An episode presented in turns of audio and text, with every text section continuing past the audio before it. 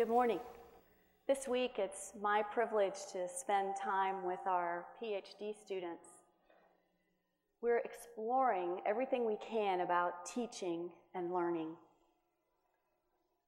One of the most important elements of being an effective teacher is asking good questions. And really, when you think about it, one of the most important things we do as lifelong learners is ask questions, thought-provoking questions, and we keep asking them.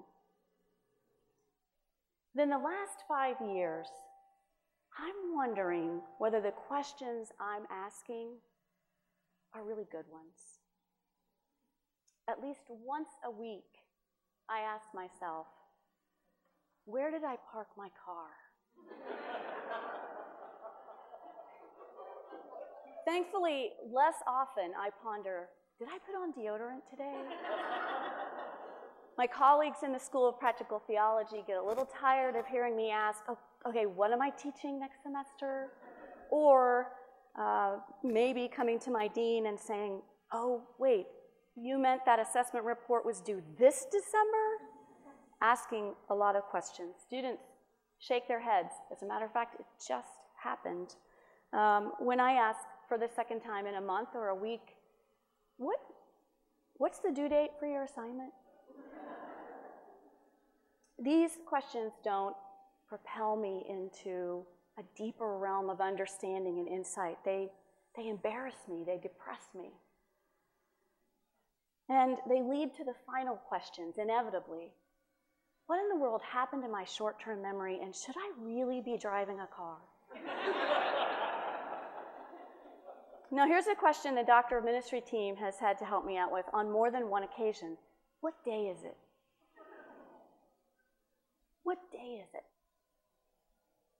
Honestly, I get so busy, the days, they run together, and mistaking them one for another, I run right after them.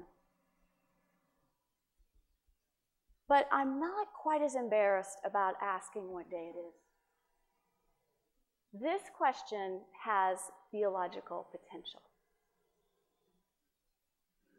This question I can look at on a different level, and it challenges me to wake up, to pay attention, to be present right here, right now. Centuries ago, the church designed an alternative way to mark time, a way to distinguish the days. You may or may not be familiar with the liturgical calendar, the Christian year, depending on whether or not your church observed it. But it marks seasons according to the life of Christ and the life of the early church. Maybe if you've ever looked in the index in the back of the hymnal, you've noticed one of the biggest categories is Christian year. And in case we're running too fast to read the fine print, they color-coded it. Bonus. So if your church did observe the liturgical year, you might have noticed that things change every once in a while. When it's Lent and Advent, maybe some royal purple shows up. On days like Christmas and Easter, pure white. Then for Pentecost, a fiery red. So let me ask you, do you know what today is? What is it that we are observing January 28, 2015? What season are we in? Ordinary time. Ordinary time. Who thought that up? That's why you have a green parament or banner on the front of the lectern here. And if your pastors wear stoles, or if you have worn stoles, you switch to green. Two different seasons out of the year. It's ordinary time. The green represents growth. The growth that happened through the ministry of Christ, the growth that happened in the early church, and the growth that happens lifelong in us as we travel with Christ and with each other. Ordinary time. It is by far the longest season of all the others in the liturgical calendar. Are you ready for this? 230 green, ordinary, daily. I can't believe this week is over. Oh my goodness, is it really almost February? Days of ordinary time. 230. Perhaps ordinary really is a fitting descriptor for these days. Life is relentlessly daily, over and over again, and we are quick to gravitate towards special occasions rather than endure the routineness of our days. I enjoy reading entries from this little book called Children's Letters to God. Fervent wishes, confessions, and confidences from 5, 6, and 7-year-olds who write to God. And I love what Brad writes. He's 7 years old, and he says this: "Dear God, please put a fun holiday between Christmas and Easter. There's nothing good there now." I totally get that. You know what's there? Ordinary days.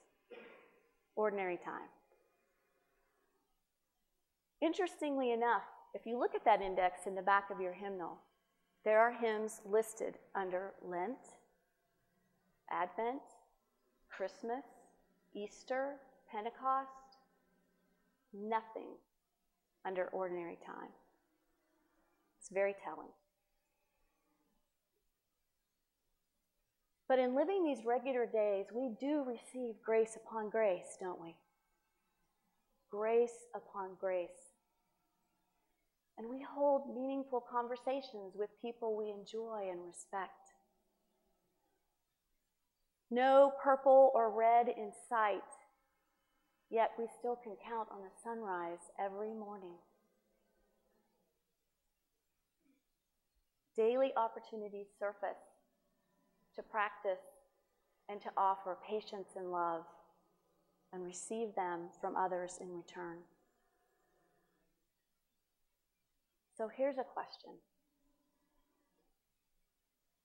How else are we going to grow into the likeness of Christ except to lean into these ordinary days together, acutely aware of their holy potential? God is for us. God is with us. God is in us.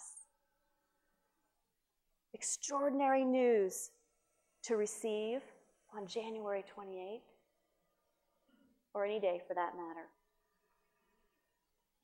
Let us rejoice and be glad in it.